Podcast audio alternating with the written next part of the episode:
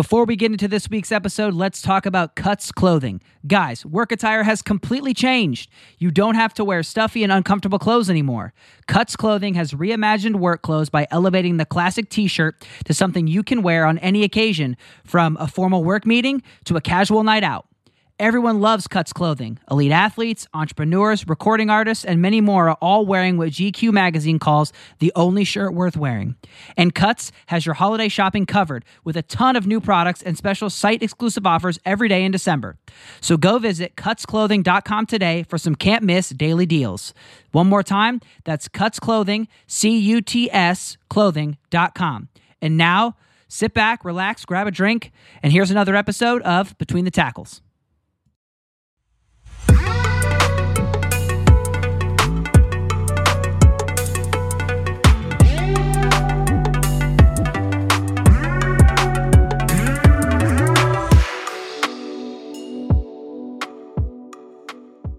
All right, what is good, everybody, and welcome back to another episode of Between the Tackles, which is an NFL podcast hosted by yours truly, Matt Twee.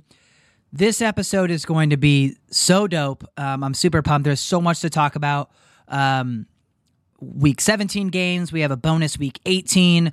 So many storylines we're going to talk about in the middle of this. Talk about the playoff picture. It's going to be dope. So, lock in. Thank you for continuing to listen. If you're a returning listener, if you're new, thanks for joining in. Um, you can find us on all platforms streaming podcasts, um, your your Spotify, Google, Apple, all that good stuff. So subscribe, download, follow, rate, review, all that. Um, jump in. This episode's going to be dope, and the stuff down the line is going to be awesome too. So let's let's not waste any time because, like I said, I'm so pumped for this episode. Um, let's jump right in um, and let's recap all the games from Week 17, and then we will dive into storylines after that. So, starting with the Sunday games, every game except for one was on Sunday. We didn't have a Thursday game, no Saturday games. Um, there will be Saturday games this week, um, but nothing from the past week here.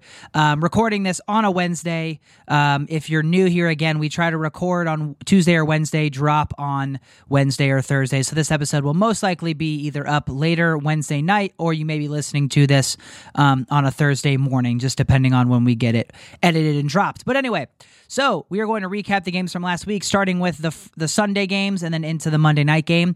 So Sunday we had um, Vegas taking on Indianapolis. Indianapolis favored as an eight and a half point team there um, at home. They actually lose outright. Um, Carson Wentz decided to go full Carson Wentz on us and just completely fell apart um, imploded and did not play well. And Las Vegas kicked a game winning field goal to take the dub, um, which puts them firmly in a, in a real good shot to make the playoffs.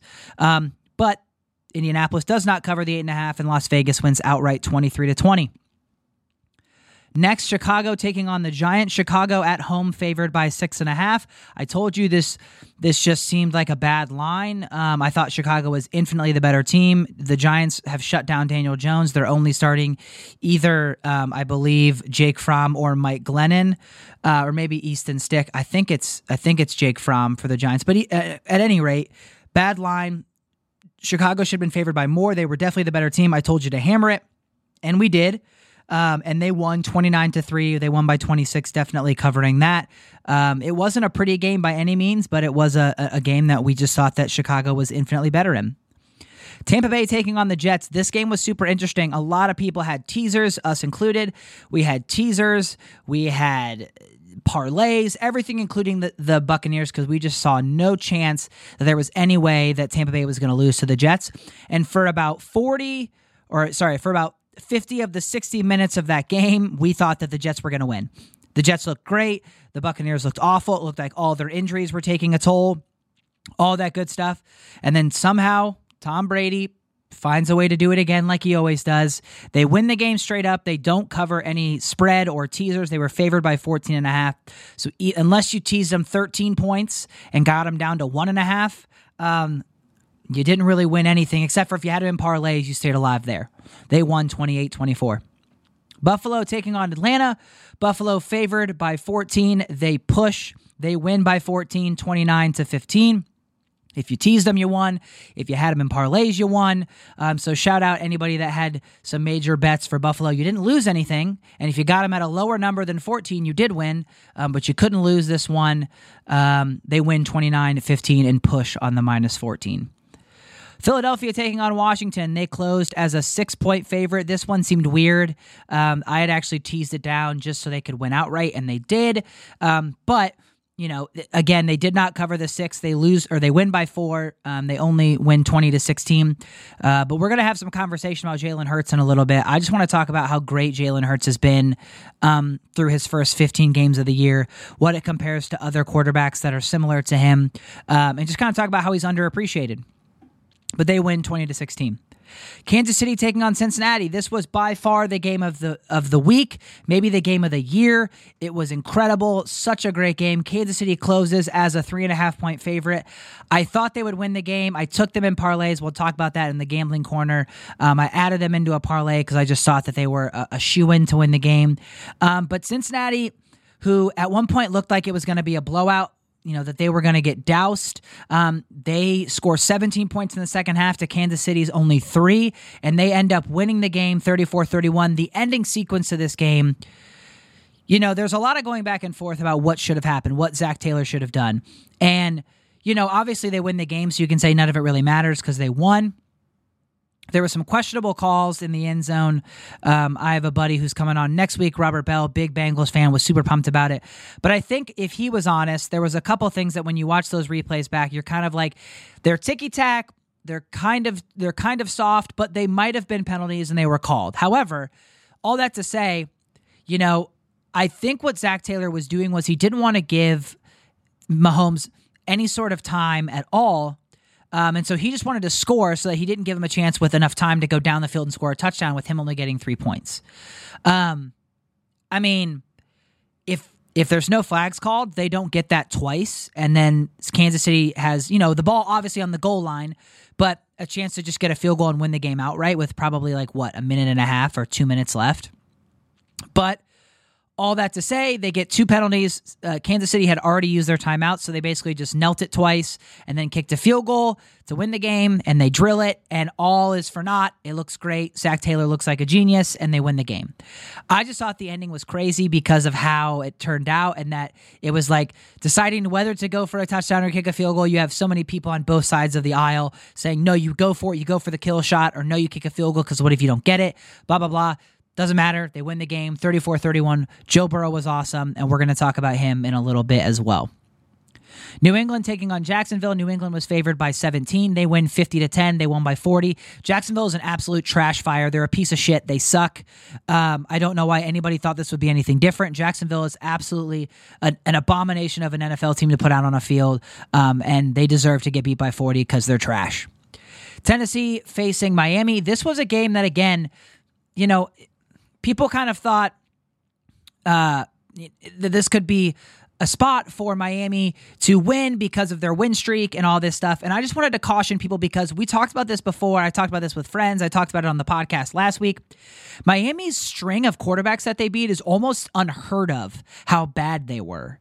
One of them was Lamar Jackson. I get it. But I believe it was Joe Flacco, Zach Wilson, um, Tyrod Taylor, um, Jacksonville at one point. You know, it was it was awful. Really, really bad quarterbacks that they beat. And so everybody was jumping on this bandwagon of Miami like they were this hot tot team. And sure, they it's it's it's really hard to win games in a row in the NFL, let alone I think they won seven or eight. But it's a little bit easier to win them when you're playing against inferior quarterbacks and straight up garbage quarterbacks at some again they had the one win against baltimore great but other than that, I think they had seven or six horrible quarterbacks they were facing. And I'm not saying that Tannehill is some elite quarterback, but he's not any of those guys either. And so this was just a weird line that I thought people were hammering Miami because they thought they were going to win, and I just didn't think that was the case.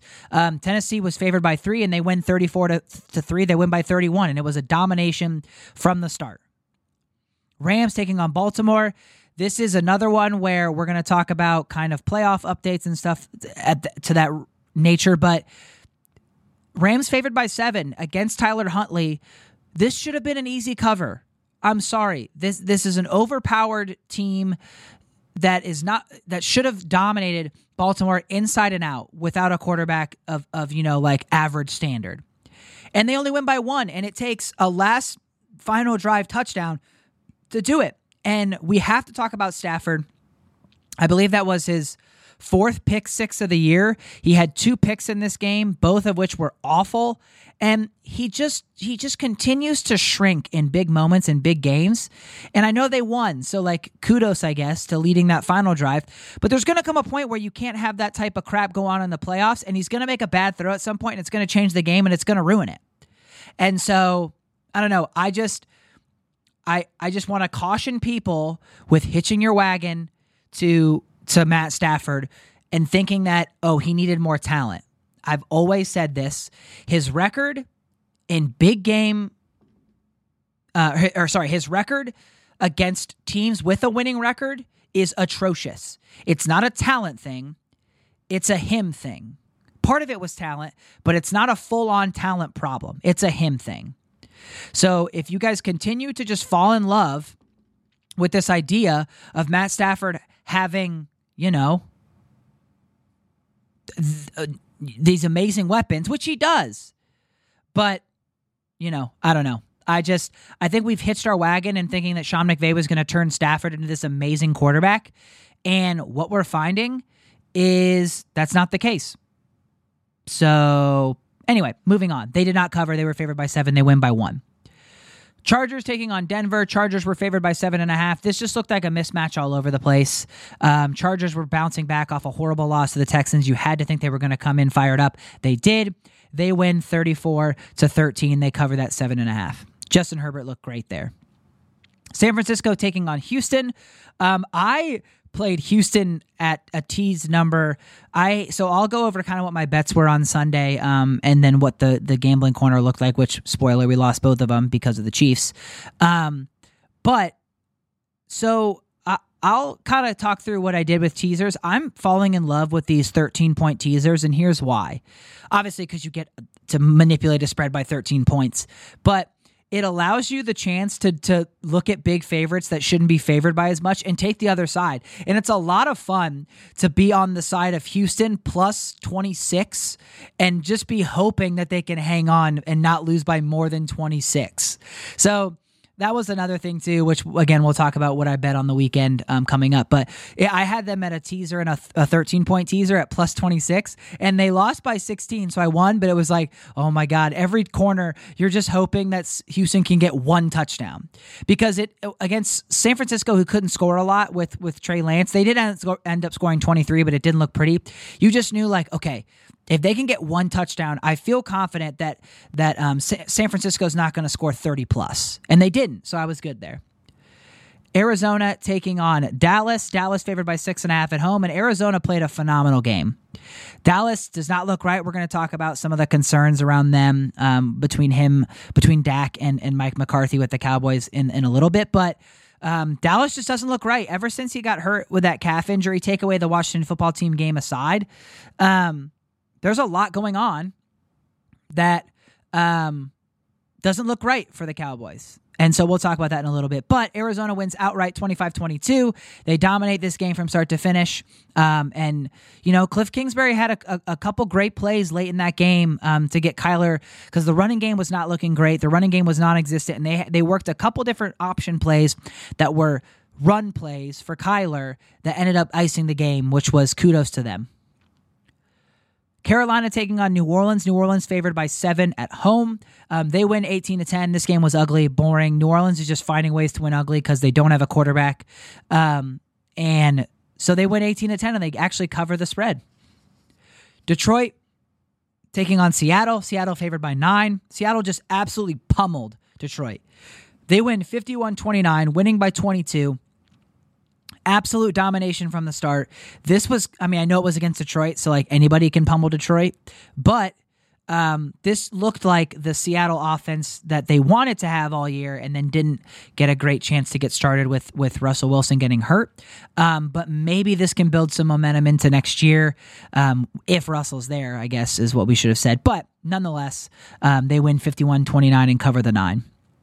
Green Bay taking on Minnesota in the Sunday night game. Green Bay was favored by 12 and a half. Kirk Cousins out with COVID, so they started Sean Mannion. Um, I hammered Green Bay minus 13. I did not get them at 12 and a half right at kickoff. I got them at 13, but I hammered them because I just knew that this was going to be a game that Green Bay wanted to solidify the one seed. They were playing a quarterback that probably couldn't get any points on the board, and you knew Green Bay was going to get at least what 21.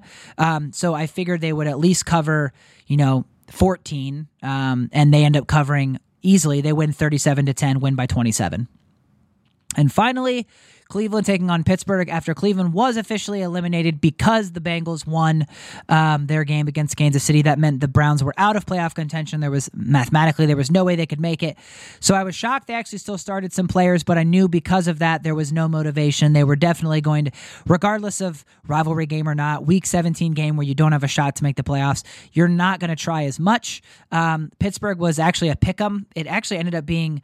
Uh, you know, close to close to a pick 'em at the end um, when it closed, and they actually end up winning by 12, 26 14. So they cover the pick 'em. I actually took Cleveland plus 10. I thought it was going to be a defensive battle. Um, they were within 10 for a while, and then Pittsburgh scored twice in the fourth quarter, and that was it. Uh, Pittsburgh wins 26 to 14. That is a recap of all the games from week 17 with some gambling information there. Um, hopefully, you guys cashed out with some of my advice from last week. Um, let's get into the big what I'm super pumped about all the storylines because one thing I I didn't even talk about on purpose because I wanted to bring it up um, you know in the middle of this with the storylines was what was happening in the Tampa Bay game against the Jets. So, if you guys don't know, I don't know how you don't know, but go on, look up any social media and just type in Antonio Brown and it'll be one of the first videos that pops up. So if you don't know, what happened was there was, and nobody really knew the story. All they had was the video. And we got the story afterwards, so we can talk about it. But essentially, there's a video that goes around during the game. I find it as the game is still going on because that's Twitter now. And it's a video of Antonio Brown taking his pads off with his jersey. So he rips his pads off in his jersey. He then rips his um, like compression tank top, uh, you know, under it. He throws his into the stands. He throws his glove into the stands. He's shirtless with no pads, no helmet, and he's running out of the game across the field and runs into the the Jets end zone. And he's cheering and like showing love to the fans and like wanting them to cheer for him. And then he runs into the tunnel. He essentially checks out mid game, mid play, dips out, quits on his team, gets an Uber, which by the way, we then find out that um, there's a the guy that gives him the Uber, or it's a black car service or an Uber or whatever. He takes a video with him and asks him questions like why he dipped, what's what's going on, where he wants to go, blah blah blah. And there's photos of him just waiting outside of this of MetLife, waiting for his his Uber. And then the guy takes a video of the Uber, and it's all nuts. Like I I remember Vontae Davis retiring at halftime. So it's not like we haven't seen a player just, you know, I don't want to say that Vontae Davis quit on his team, but like there was an argument to be made that maybe he did because he did it at halftime and didn't tell anybody. So this has been this has been happening um or not been happening, but this has happened where somebody has just quit mid game and you can call retiring you know, not you can say that that's not quitting, but he did quit on his team in the middle of a game. He didn't like just quit the team like AB did, but he retired mid game at halftime. And the story, if you get a chance, I believe um, LeSean McCoy was was on an Instagram live with somebody, and they were going through the story of how it happened, and I was dying how funny it was. This didn't seem as funny. Um, maybe it's because of the person. Maybe it's because of how it was done. Maybe it's because it was a look at me moment. But then we start to find out a bit more information. And it sounds like AB was in his feels, and Bruce Arians asked him to go back in the game, and he said no. So Bruce Arians, obviously in the middle of a game, doesn't want to spend too much time on it. Um, but then I think it sounds like Bruce Arians goes back to him a second time and tells him to get in the game, like they need him, and he says no. So at that point, they're grown men. When a grown man, your coach, asks you to go back in the game and you tell him no twice, he says, All right, you're done. Sit the fuck down. You're not playing today. And AB then gets pissy and he says, Well, I don't need this. Screw this. And he takes his he takes his pads off, everything off, and he throws it into the stands. He throws his pads onto the bench and he dips out and he's no longer on the team. Bruce Arians says after, first thing they ask him, what's the status of AB? He says he's no longer a buck. And then we come to find out that, yeah, there was a little bit of a rift between those two. Mike Evans tried to keep him to, you know, tried to calm him down. Tom Brady tried to calm him down, and it didn't work. So he dips out, and he's no longer a buck. That's the, the foundation. Let's now talk about the fallout. The fallout is I don't believe Antonio Brown plays another game in the NFL again. And I think that's justified. I think that he could have been exiled already with the domestic violence stuff, with the crazy way he left Oakland, with the fake vaccine shit. He's got a lot going on. And um, I tweeted this and I said that, like, he needs more help than we could ever imagine, that we could ever know. And that's correct. Um, and I always want to be a podcast and I want to present myself in a way that shows empathy and like has empathy for people and sympathy and and empathizes with people that are clearly going through a lot. And this last couple years, with everybody in this world, people are dealing with a lot of shit and they're hurting, and mental health is at an all time low in terms of how we feel as human beings, but there's a heightened awareness about it. And I want to be an advocate for that. So I'm not saying like that there's not anything wrong with Antonio Brown, because clearly there is. But I'm not a medical expert. So I'm not here to tell somebody that they have a that they have to get help or how to get help or when to get help or the uh, the capacity and the severity of help that they need. So I'm not going to do that. But I always want to be a guy that's empathetic. But in this case, I find myself having very little empathy. Like I believe Antonio Brown is is a very bad person. And I believe that he has done some horrible things criminally uh, illegally with the vaccine stuff. Personally, I believe he's not a great human being. And so it's really hard for me to have empathy for somebody that then, after all this, still gets a chance to make millions of dollars to play football and then decides to dip on his team halfway through because he didn't want to play in the game. Well, if you didn't want to play in the game and you, I don't know if you knew this, AB, but you were literally 50 yards and like three catches away from making $1.2 million in incentives. So you threw that away. Whether you need that or not is regardless, but if nothing else, if no motivation to actually play football was it, then maybe the money was motivation to stay and not be a bitch. But instead, you were.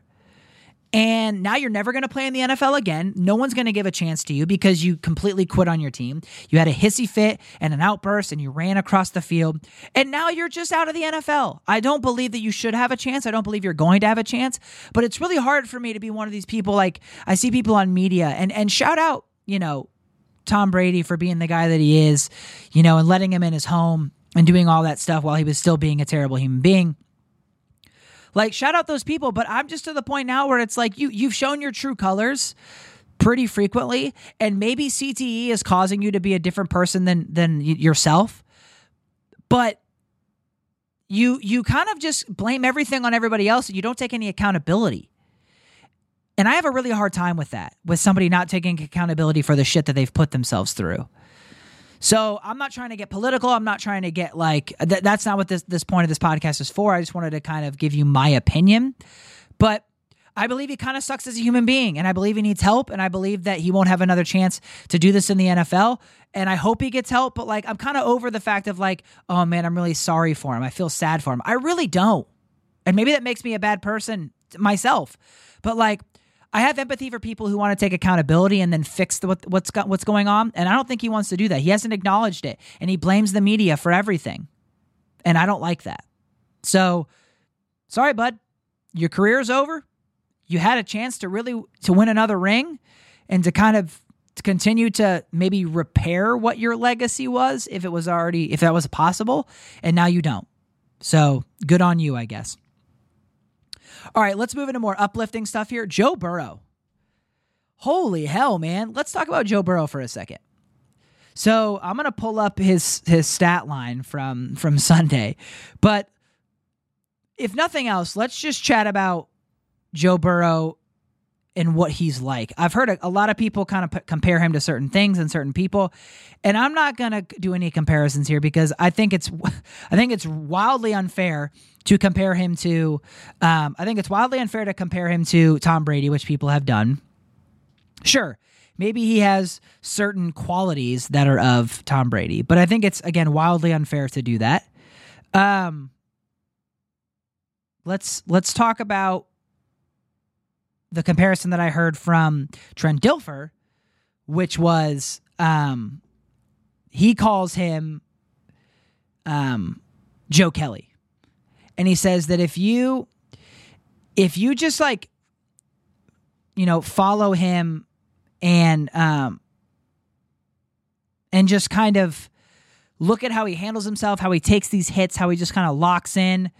Um, man, he he just looks a lot like Joe, uh, Jim Kelly, the way he handles himself. And the more I was looking at some some film, but dude, the way that he scans the whole field and he holds onto the ball, he takes some hits.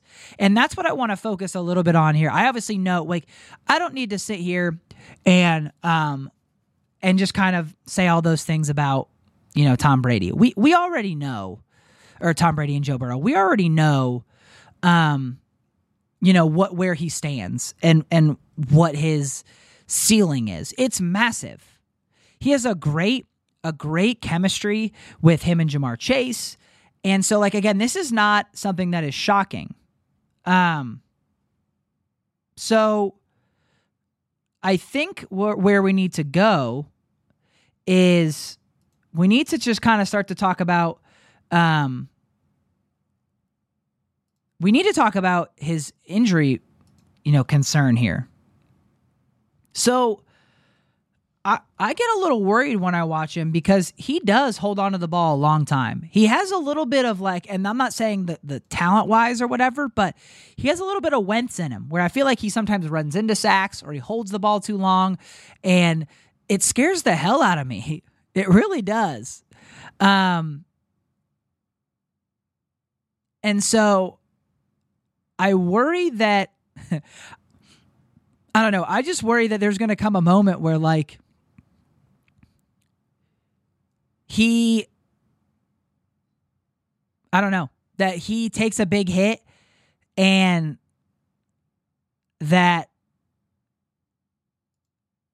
it could be not career ending, but season ending. I mean, even in the end of the game against Kansas City,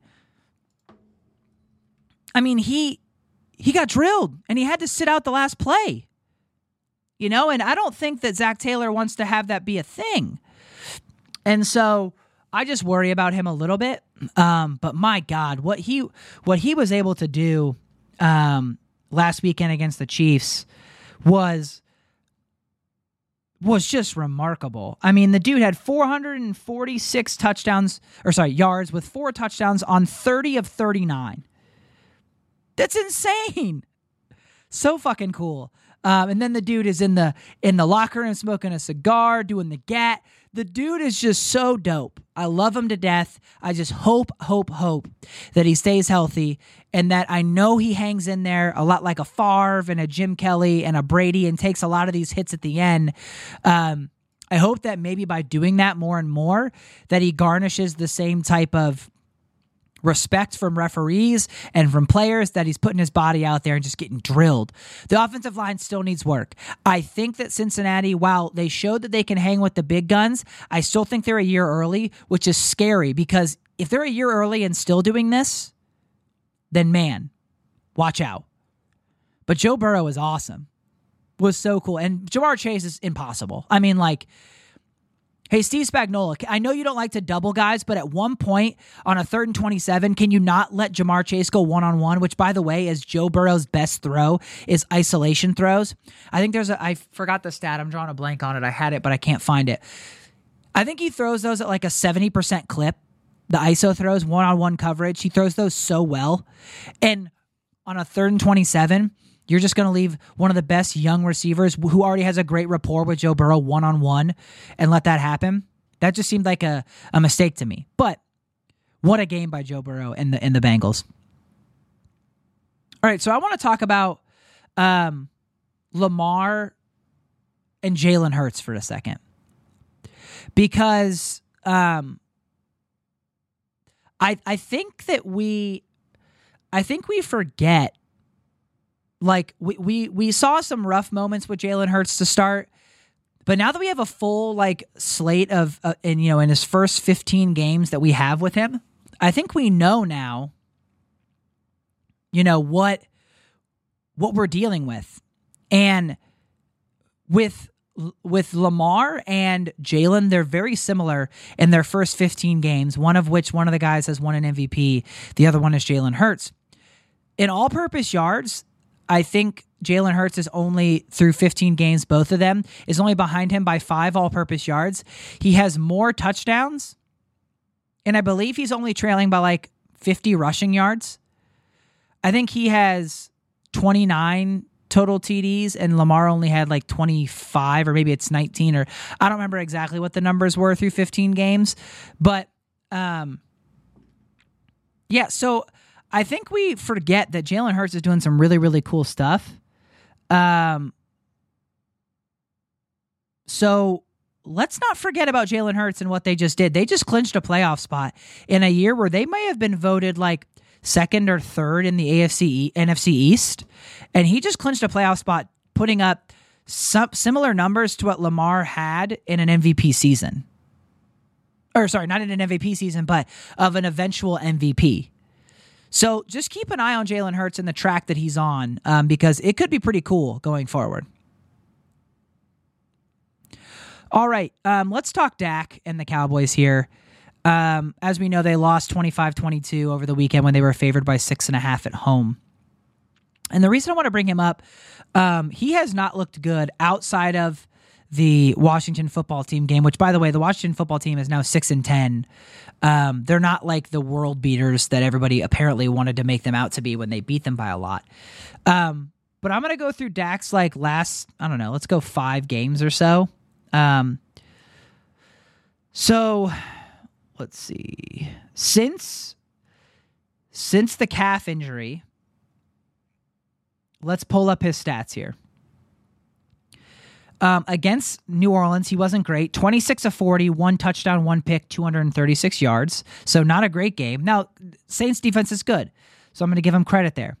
Against the Washington the first time, 27 to 20 they won, but he was 22 of 39, 211, one touchdown, two picks. He threw that horrible pick at the end of the game, which you couldn't have to, to actually keep Washington in the game. Week 15, they play the Giants. They only win by 15, and Dak, fine, but not like, you know, what you should be doing against the Giants defense. But he was 28 of 37, 217 and a touchdown, so nothing to shout home about.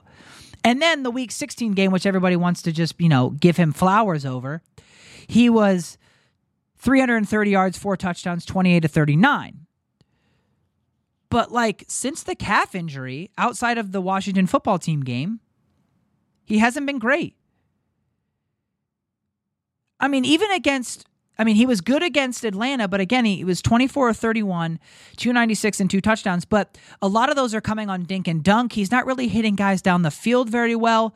And I just worry that, like, there's going to come a point where he has to make like a big, big, big time throw on third down, like a third and 12. And if you've been watching the NFL enough, you know that playoff football is all about third down. You're going to be in third and fives, third and sevens, third and tens, third and twelves. And you're going to have to make throws to keep the chains moving that are uncomfortable. And sometimes Dak just doesn't do that. And sometimes he makes bad throws and he, he bounces throws and he throws behind guys. And I was ready to put him up in this elite upper echelon of quarterbacks, and I just can't do that yet. And that's just the Dak part. Let's talk about the Mike McCarthy bullshit. Mike McCarthy got tricked. This is not a joke. If if you go back and watch the game, there's a moment, I believe it's like fourth and eight or fourth and five, somewhere on their own, like in Arizona's own territory. And Arizona trots out Matt Prater at the wide receiver position. And Mike McCarthy thinks that they're going to run a play where Matt Prater is actually a wide receiver. So he calls a timeout in the second half because of that, and he wastes a timeout. And then later on in the game, there's no timeouts that he has in his pocket when there's a play that is clearly a fumble but is not being able to be challenged because he doesn't have any timeouts and it's not booth reviewed and it's close. And so he doesn't have a timeout that he can use to spare for the challenge, so he can't challenge, and that would have given them the ball back. So he gets duped by Cliff Kingsbury, who, by the way, is not the most uh, you know time inept person on his on his own right. Um, on the other side into using a timeout that was never for a play that was going to be run. So he used the timeout, and then he can't challenge a play that is clearly a fumble later on, which the ref should have got that right, sure. But you at least would hope that you have one or two timeouts to be able to challenge towards the end of the game if that happens. He doesn't have any, and he can't challenge the play. That combination of Dak not being as as precise and as good as we want him to be versus this doofus that is Mike McCarthy, I think is a is a, a cause for concern, is a recipe for disaster at some point. So I'm just going to keep an eye on that as the as the playoffs get closer and as the playoffs go on, and just wait to see this implode. Two more things here. Let's talk about Baker because you know they got eliminated before their game on on Monday night, so we knew that the Monday night game was going to be much less competitive. It was going to be much less uh, emotion filled from the Brown side because they didn't have a chance to make the playoffs. But you knew it was a rivalry game, so Baker was going to try and play. So he comes out, and everybody is, you know, I'm probably in Cleveland, probably singing his praises because he gutted out another game. Well, let's look at Baker Mayfield's stat line here. 16 of 38, so by the way, much below 50% completion percentage. Only 185 yards. He got two touchdowns and he threw two picks. Now, you may be saying, "Well, Matt, but the guy the quarterback on the other side didn't have a great game." Sure. He was 24 to 46. He was better than 50%. He threw 123 yards because everything was dink and dunk. He had one touchdown and one, only one pick. But here's the difference Ben Roethlisberger is towards the end of his career and isn't fighting for a contract extension. He, this was actually his last game at Heinz Field, and he's going to be done after the year, it seems like. So, sure, we know he's shot. We know he doesn't have it anymore, but he did. He was really, really good at one point. Baker Mayfield has never been great.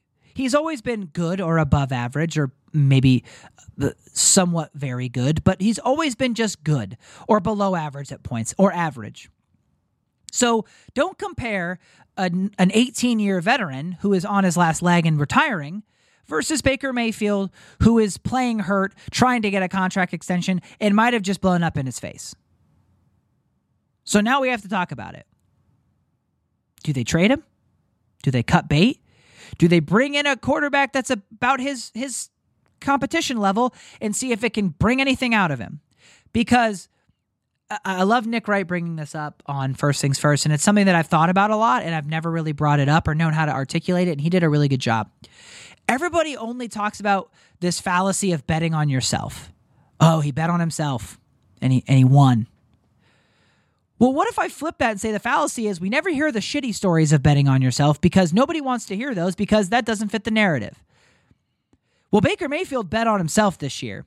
He could have taken a contract extension that was less than what he wanted, less than maybe 40 million and taken for 30 million or 28 million or 25 million for 4 years or for 5 years. And he decided to try and stick it out and play a really good year and go to the playoffs and maybe go to the Super Bowl and be, make 45 million dollars. Well, instead he got hurt. He played through it because again, he didn't have the financial security to sit out those games. He he knew that if he didn't play through it, even if he was hurt, you know, maybe he would be losing money. So he thought, oh well, if I play hurt and I play really well and fight through this pain, and then we make the playoffs when I'm hurt, they have to give me the money. But there's an alternative universe where if he takes a, a lesser extension with lesser annual money, he probably doesn't play hurt. He probably sits out those games because he has the financial security, because he knows he can push it down the line for his um, for his career and get his surgery and be healthy. And maybe that means that he's not playing through hurt and his throws aren't being affected. And Case Keenum does a decent job of keeping them afloat. And maybe they make the playoffs and everything is perfect in Cleveland. But instead, it's not. And now you've cost yourself probably a chance for a massive contract extension. Now they're probably going to franchise tag you, which sure gets you like $38 million this year, but doesn't guarantee you have any long term financial stability. And there's a chance that if they franchise tag you and you play like shit again, you make nothing and you end up being a backup for 10 million a year or 8 million a year versus 35 as a starter. So there's a conundrum in Cleveland. And by the way, I want to remind everybody they didn't draft this guy. They have zero connection to him loyally from, from the draft. They don't have anything to owe him because they didn't draft him. They don't feel like they have to owe him anything. There is a very good chance that he is not the starting quarterback in eight months. I got a buddy on Twitter who works for PFF, and um, he's all about Malik Willis and maybe trying a, a, a rebuild um, scenario with with Malik Willis, and I love Malik Willis. I've watched some tape. Um, I love I've watched him live too, but you know, seems like this may be it. And if boy, if you thought that Baker was going to be, you know, be able to succeed over Joe Burrow and be able to succeed over an aging Ben Roethlisberger, and Lamar was going to be figured out, boy, are you wrong because they're going to end up last in the AFC North, and that's just pitiful. Too much talent. I know they had a lot go wrong, so I'm not blaming Baker for everything, but he has a big part of the blame. Big part. And let's end it with this MVP conversation. There was a story that came out yesterday. Um, Danny Parkins has a show um, in Chicago, and he had um, somebody on who has a vote for the MVP, Hub Arkush. And he was on, and the whole, and I didn't listen to the whole interview to be quite candid, but I listened to enough. And he basically said that he's not going to be voting for Aaron Rodgers for MVP because he thinks he's the biggest jerk in the league and because of how he handled stuff this offseason. And so that brings me to the question of MVP. Do we just look at the stats on the field? Like, is that all we look at? Because I would argue that in no sport do we ever name anybody an MVP or a, a, a, league leader or of anything just based on stats. And do you want to know why we don't do that? Because we have computers that can do that. If it was just based on stats, why do we have voters? Put a computer together spit out a number with the best stats and some sort of, you know, score, and then whoever has the best score, that's the MVP. But we don't. We have humans voting on it, which means there's always going to be a human element to this vote, which means MVP was never just about the stats on the field. Now, listen. Does that mean I want to take into account every single personal aspect of a human being? You know, who they married, what their kids act like. Are their kids stuck up? Does that mean that, oh, are we getting too personal? I'm not saying that we have to take in every single personal account of their life, but if we want to talk about the whole picture of how they're doing their job as a football player, how you handle the offseason matters. Hell, last year when it was between Aaron Rodgers and Tom Brady last year, which everybody thought it was, at some point, or going into this year, the narrative of MVP between the first few games was, well, Tom Brady just did the offseason so much better than Aaron Rodgers did. Aaron Rodgers looked like an asshole in the offseason. So we already were starting the narrative. MVPs are made by narratives and play on the field, not just play on the field. We do it in the NBA. LeBron had a chance to win an MVP a couple years ago, um, and last year before he got hurt. You want to know why? Because the narrative would have been 19, 19th season or at that time 18th season and he's doing all these things that's incredible he wouldn't have had the best stats but the narrative would have helped him same thing in NFL, same thing in NHL, same thing in soccer. Hell, they gave Lionel Messi the the golden boot this year in soccer when Lewandowski, uh, Robert Lewandowski had like 20 more goals than him and is clearly the best player in the world um, in terms of scoring goals. And yet they gave it to Messi. Why? Because it's Messi. There's a mystique, there's an aura around him. Hell, Mo Salah's the best player in soccer in the world, and he didn't even get in that list. So, narratives have always dominated MVPs and best players and awards in in the NFL. So, I'm not I'm not going to defend I think Aaron Rodgers is the MVP. I disagree with not voting for him, but I'm not going to kill somebody. I'm not going to cancel somebody and try and take away their vote because they're doing something that everybody has always done since the beginning of time with MVP narrative er, conversations. It's a narrative. If you don't, hell, that's what the Hall of Fame is. People aren't voting in Roger Clemens and Barry Bonds because of narratives that affected their job. So, you know, Hub I'm not I don't agree with you. I think Aaron Rodgers is in the MVP, but I'm not saying that I disagree with your reasoning for doing it. I think you have every right to not like what he did in the offseason because that is part of being a teammate and your job. And I don't think he's the biggest jerk in the NFL. I just think that people don't like him because he's, you know, brash and he's sometimes sometimes a dick, but he's not the biggest jerk in the league. AB just did what he did, and he's not the biggest jerk in the league. Please.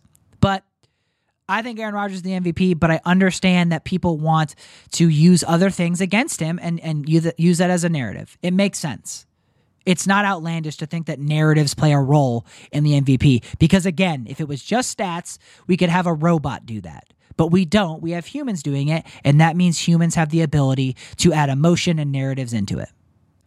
All right, let's take a quick break, and then we'll be back to talk about the playoff update and then previewing this weekend's games and doing the gambling corner.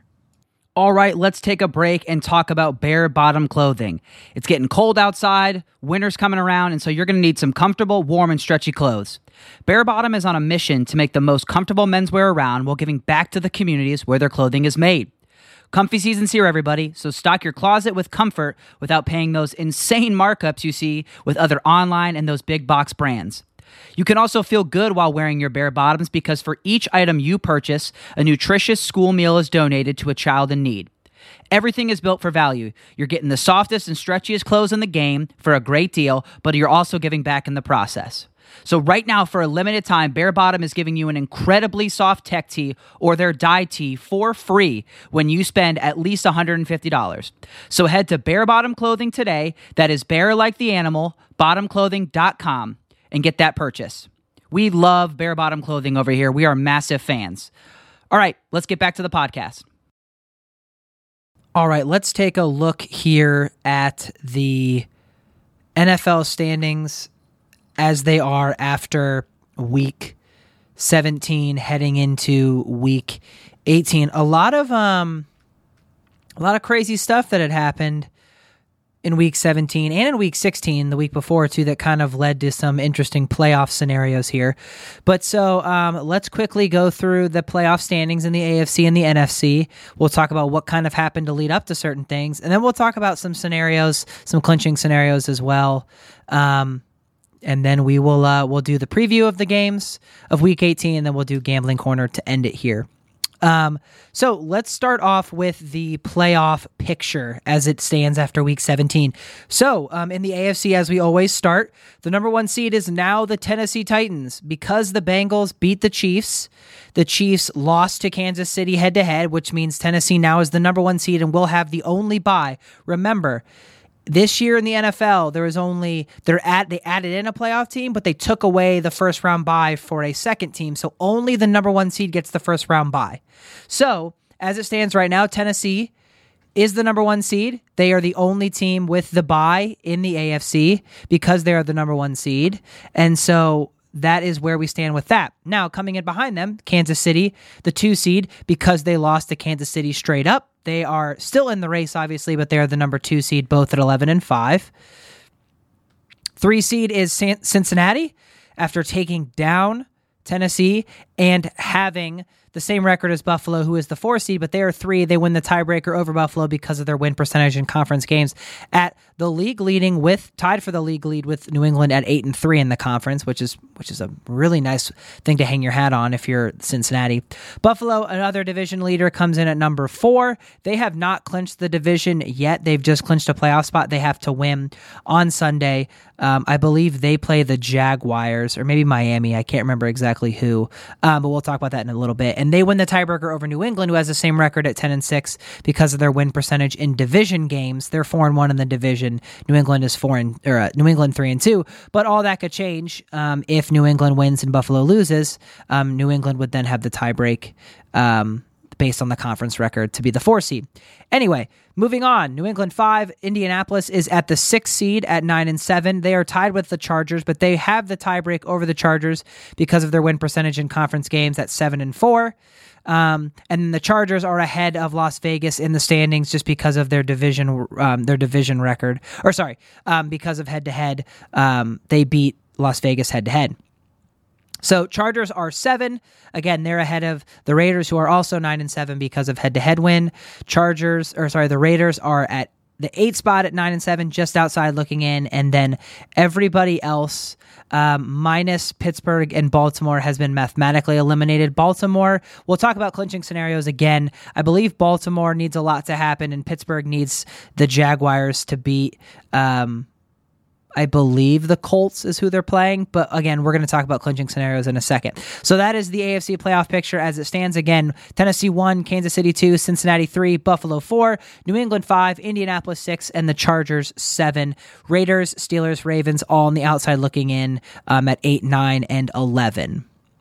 Weird that Miami is um, eliminated, but that's because of their division, and then they just don't have a chance.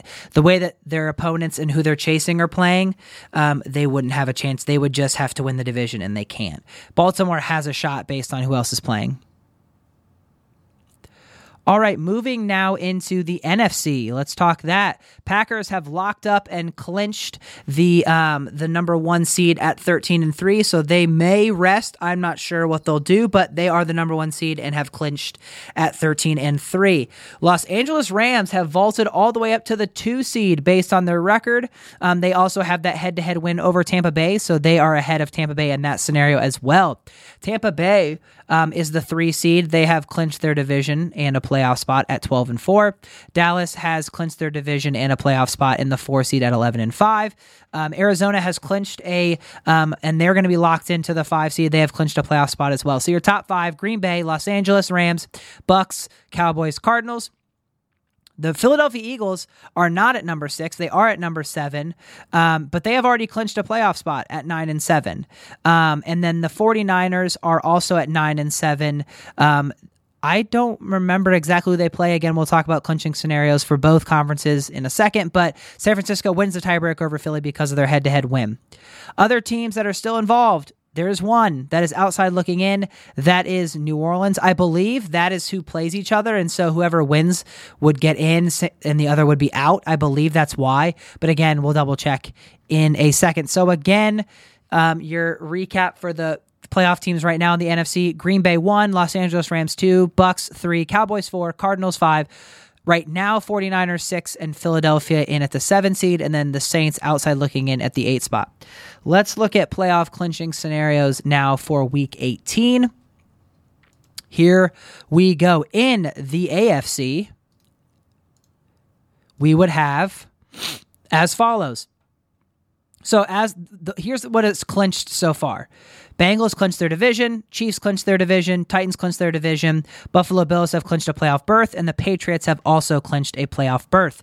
The Ravens at 8 and 8, I mentioned they were actually in the 11 spot, but they are not mathematically eliminated yet. They play Pittsburgh on Sunday, so they would be able to clinch a playoff berth with the following. If they beat Pittsburgh, if the Chargers lose, and I believe the Chargers are playing the the uh, the Raiders.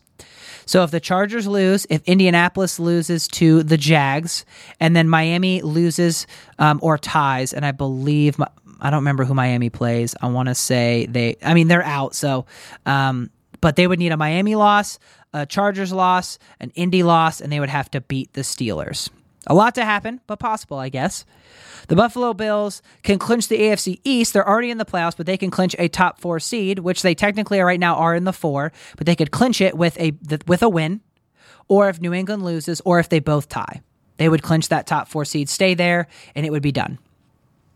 Bengals right now are the two seed, but they could clinch the number one seed and the only first round bye if Cincinnati wins, if they beat Cleveland on Sunday, which seems likely because Cleveland now is going to rest guys.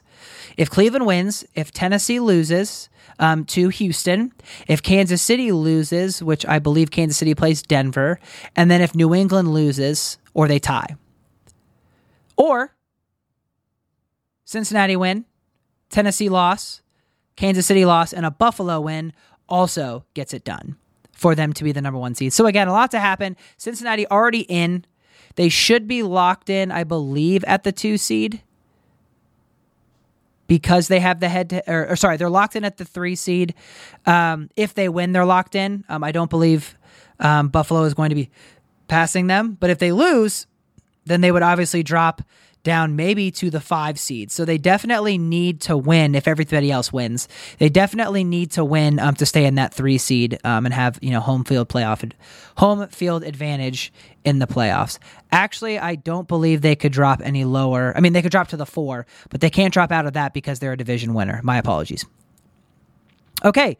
So for Kansas City to win the number one seed and clinch it, we already know this. They've got to win, and Tennessee has to lose um, to the Texans. Very easy.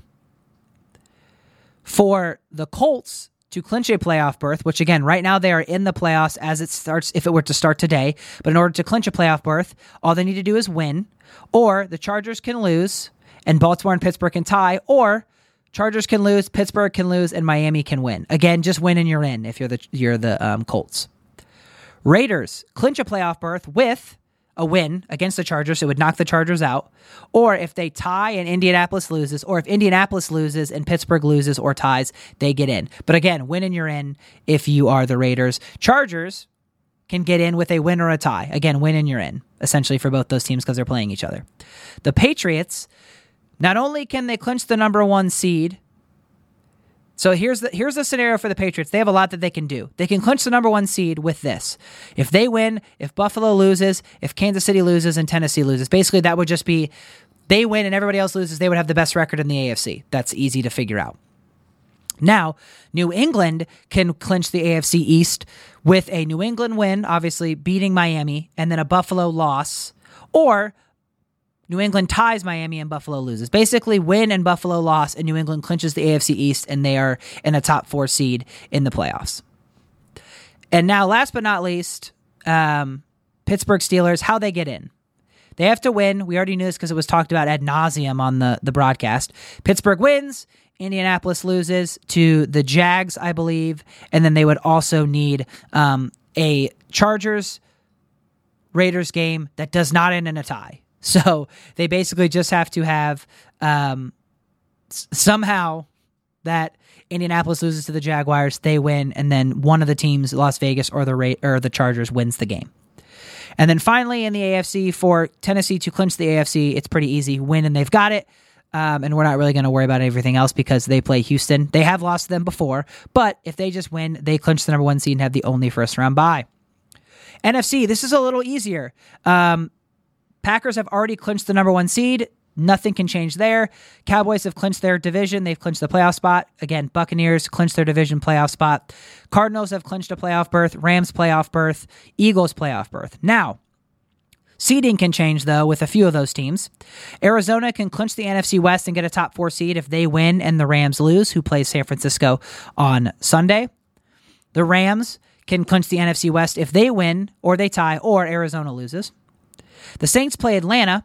New Orleans can clinch a playoff berth if they beat Atlanta and San Francisco loses to the Rams, which seems very possible. Um, or the other scenario is San Francisco clinches their playoff berth if they just win or if New Orleans loses to Atlanta. So, those are your scenarios there. It seems most likely in the AFC that everything is probably going to hold serve, um, at least one through, you know, what what would I say, one through eight or one through six, and then um, seven and eight is kind of really where everything is going to figure out. Chargers play the Raiders, so it's win and you're in type scenario there. The things that could change in the NFC are basically just seeding because one through four in the NFC are locked in because of all the division winners. You could have San Francisco drop out if they lose to the Rams and the Saints beat the Falcons. You could then have Philadelphia move up in that scenario, even though they've already clinched a playoff spot, they can move up. So it's basically just seeding from five through seven at that point um, with that. But again, those are your playoff clinching scenarios here. So here we are. All right. So let's now kind of round this out with our preview of the week um, of the week 18 games here. Let's pull those up. Um, again, we kind of know what the scenarios are, so that probably means that you're going to see, um, you know, you're going to see certain teams get favored in a much bigger way just because they have things to play for, blah, blah, blah, all of that. But let's go through it anyway and just kind of talk through um, everything that is on the slate for Sunday. So again, we have two Saturday games and then we have all Sunday games. I don't believe we have a Monday game. Um, we do have a Sunday night game, but we don't have a Monday night game um, due to the playoffs being on Saturday again next week. So Starting with the two Saturday games. First one at 4:30, we've got Kansas City taking on Denver. Kansas City favored by 10. They have a lot to play for. They're going to kind of want to blow this thing out of the water, hoping that maybe there's a chance that other teams lose ahead of them um, and that they have a chance to clinch that number one seed. But they are favored by 10. I think that they're infinitely better than Denver. I would take Kansas City minus 10. Dallas playing Philadelphia. Dallas favored by seven on the road against Philadelphia, who, by the way, has clinched a playoff spot, but maybe looking to move up in that scenario and maybe looking to play spoiler for Dallas. I don't know if Dallas is seven points better than Philadelphia, just the way they've been playing. I would kind of stick it around and see where you are. Um, but I would say take Philadelphia plus seven. I like that touchdown number. You can at least push in that case. Moving into Sunday, we got Green Bay taking on Detroit. Green Bay probably won't play anybody because everything's clinched up and they want Aaron Rodgers to rest that foot. So you'll probably have a Jordan Love scenario. Um, you know, this is one I'd stay away from. Again, a lot of these games are going to be asked just because of the the COVID scenarios, people sitting people. They want people to get healthy. So any clinched teams or teams that have already, you know, locked everything up. Just, I don't want to say bet against them, but either stay away or really, really think about what you're betting on there. Uh, Green Bay favored by four. They are infinitely better than Detroit, but I'm staying away from that one because you don't know who's playing for Green Bay. Just got word that um, in this game, Chicago is playing Minnesota. Justin Fields is back against Minnesota. Neither team is playing for anything. They both have been mathematically eliminated. Um, however, you know, again, this is something that maybe you kind of keep an eye on um, if you're if you're a degenerate and you want to make some wagers. Um, I will not be betting this. Um, again, both these teams have nothing to play for, so it could be could be a shit show. It, Kirk Cousins might be out again though, and if that's the case, then maybe you look at Justin Fields getting some reps. Um, you know, against against Minnesota, but stay away from that one if you must. Indianapolis playing for a ton, taking on Jacksonville. Are they 15 and a half points better? I don't know. But Jacksonville, like I've said, is a dumpster fire. So I will always be taking um, any team I can against Jacksonville, whatever the points are, uh, minus 15 and a half, take it. Tennessee favored by 10 against Houston. Again, Houston has nothing to play for except for spoiler. Tennessee favored by 10. Uh, Derrick Henry has been des- has been um, activated off of IR. He will not be playing this Sunday, but it sounds like he'll be a go um, for the playoffs, and he may even have another week to wait um, because they should have the first round bye. All that being said, I'm still taking Tennessee minus 10 against Houston. I don't think Houston's very good at all. Washington taking on the Giants. Um, Washington favored by seven. The Giants suck. They'll probably start Mike Glennon again. Um, if that's the case, take Washington minus seven. Pittsburgh against Baltimore. Baltimore still has a chance to make the playoffs somehow after all of this, but so does Pittsburgh. Again, it's a pipe dream, but it's possible. Um, so I would probably end up taking. We don't know who's going to play, um, if it's if it's Tyler Huntley or if it's um, Lamar Jackson. I still would take Pittsburgh plus five and a half. I think that they, um, you know, they're trying to maybe have a chance with Big Ben. Um, it's his final game, most likely. It sounds like of his career. Um, you can't really handicap emotion, but if if Lamar comes back, then you definitely have to take a look at maybe staying away from this. But we'll see. Cleveland taking on Cincinnati. Cincinnati is not going to play Joe Burrow. He is going to sit out, um, which means that you're probably going to get a a, a um, a Case Keenum versus um, Brandon Allen game. I don't know if I would touch either of those teams if that's the case, um, but I do probably trust um, Case Keenum more than that. So if you want to just take Cleveland money line in a parlay, maybe, but I don't know if I'm expecting them to win anything by more than six. New England taking on Miami. Miami is now mathematically out. New England still has a lot to play for. I would, I'm, I don't know if they're six and a half points better than Miami, but because Miami has nothing to play for, they'll probably end up sitting some people um, to get a better draft pick. So you just keep an eye on starters in that one. If they don't start Tua, then you can definitely go ahead and take New England six and a half. Buffalo taking on the Jets, minus 16 and a half. They've got to play for the division. They're going to blow them out. Take them minus 16 and a half against the Jets. Tampa Bay minus eight against Carolina. Carolina, nothing to play for except for spoiler. Tampa Bay doesn't look eight points better than anybody right now, though. I would not touch them at all. Maybe tease it down to one. Um, or whatever you can do, maybe put them just to win straight up, but I'm not touching eight points with Tampa Bay right now. New Orleans against Atlanta. Um, neither team is good. I don't know. I know New Orleans is playing for a playoff spot, but I still don't trust them at all. However, I do think that they're probably going to be able to put together a plan that's better than four and a half points against Atlanta. So I would take that minus four and a half. Arizona and Seattle. Again, Arizona not playing for anything, but Arizona is.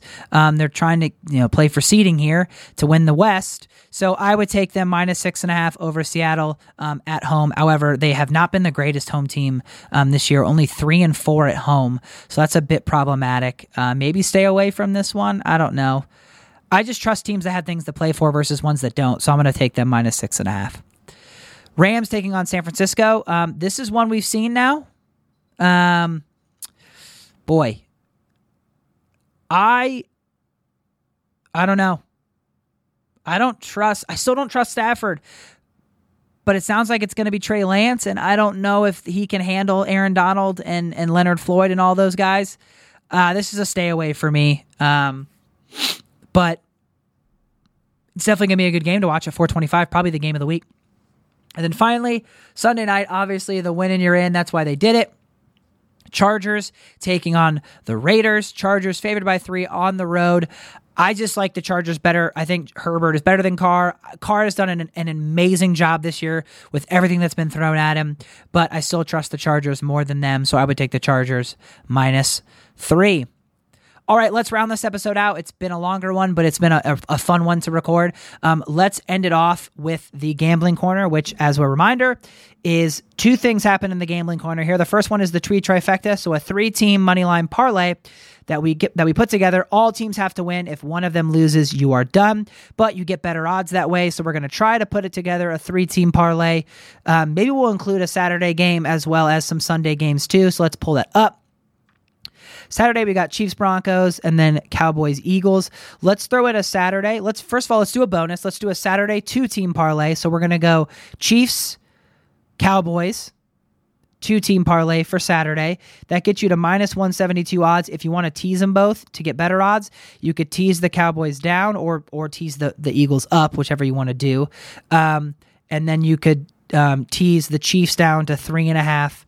Um, you could tease those and get that at minus 140 if you did a seven point teaser, or you can get it at 172 just to win straight up. If you're asking me if you're going to do either one, I would just parlay them str- straight up. Even though the odds are a little worse, you at least don't have to worry about scoring enough points. If you just win, it's good. So that would be your Saturday bonus. But let's talk about Saturday or Sunday because there's a bunch of teams that are heavy favorites. So it's going to be tough to kind of parlay a bunch of teams together. Um, but you can find some things to do here. Um, you could take heavy favorites if you wanted to take Colts, Titans, Bills. You could get that. That's not great. Um, this is going to be one where you probably have to do some some soul searching here, um, and find some really really weird lines to bet. Um, this is going to be tough. I'm going to take the Bears plus 165, the Bucs at 380, and the Cardinals at 290. Let's do it. We're going to get crazy. I'm going to take the Bears at plus money, and then I'm going to parlay them with the Bucs at minus 380 and then the Cardinals at minus 280. That puts your parlay odds at 350. 100 wins 350 bucks. You could do 50 bucks. You could do 20 bucks if you wanted to. Either way, the Bears being an underdog, but I think that they can beat the, the Vikings who have nothing to play for and are probably going to start Sean Mannion again. Um, you're getting pretty good odds on an underdog with the better quarterback in that scenario.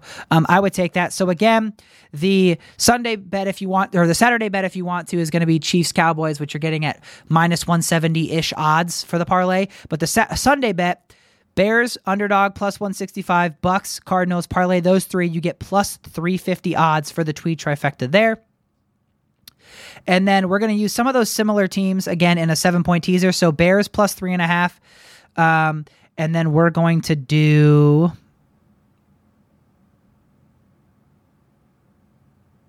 Mm.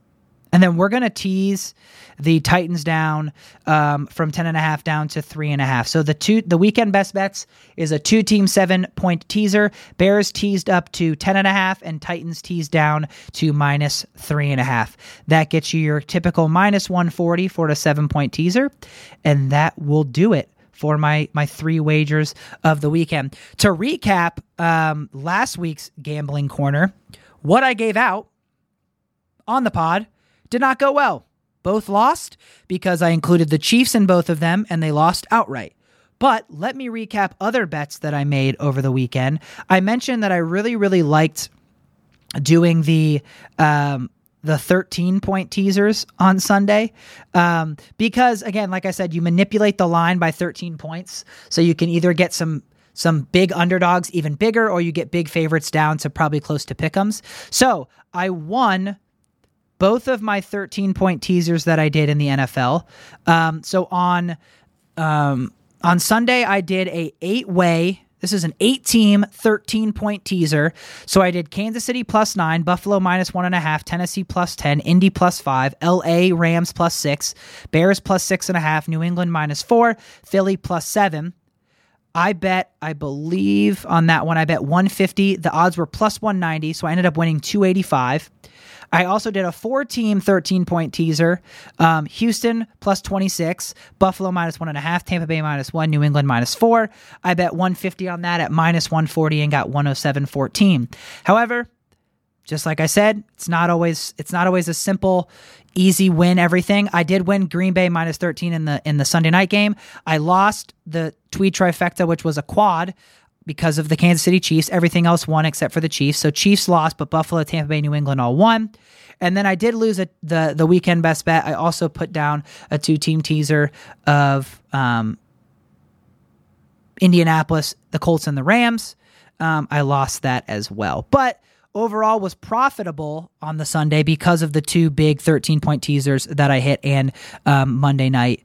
Um, um, on the sorry on the Sunday night game, I bet a decent amount on Green Bay minus 13. So made out well um, with other bets that I did on my own. Sorry that I don't put everything that I bet out um, because I do record this on you know early in the week to get it for the Thursday or the Saturday games. So I don't record it soon enough. I could, I guess I could look into recording on Sunday mornings, but I'm usually busy and doing all that stuff. So I like to get these out before that so you have an idea of placing bets for the Thursday night, the Saturday games if you want to. So I apologize, but always follow along. You know, if you want to follow me on Twitter or follow me on social media, you will see what I do in terms of bets. All that said, um, that is going to do it for another episode of Between the Tackles. Um, again, thanks for listening. If you're a returner, if you're new, hope you enjoyed it. Again, follow us. Um, rate, review, subscribe, download, follow, all that good stuff on all platforms streaming podcasts. Um, and that's going to do it.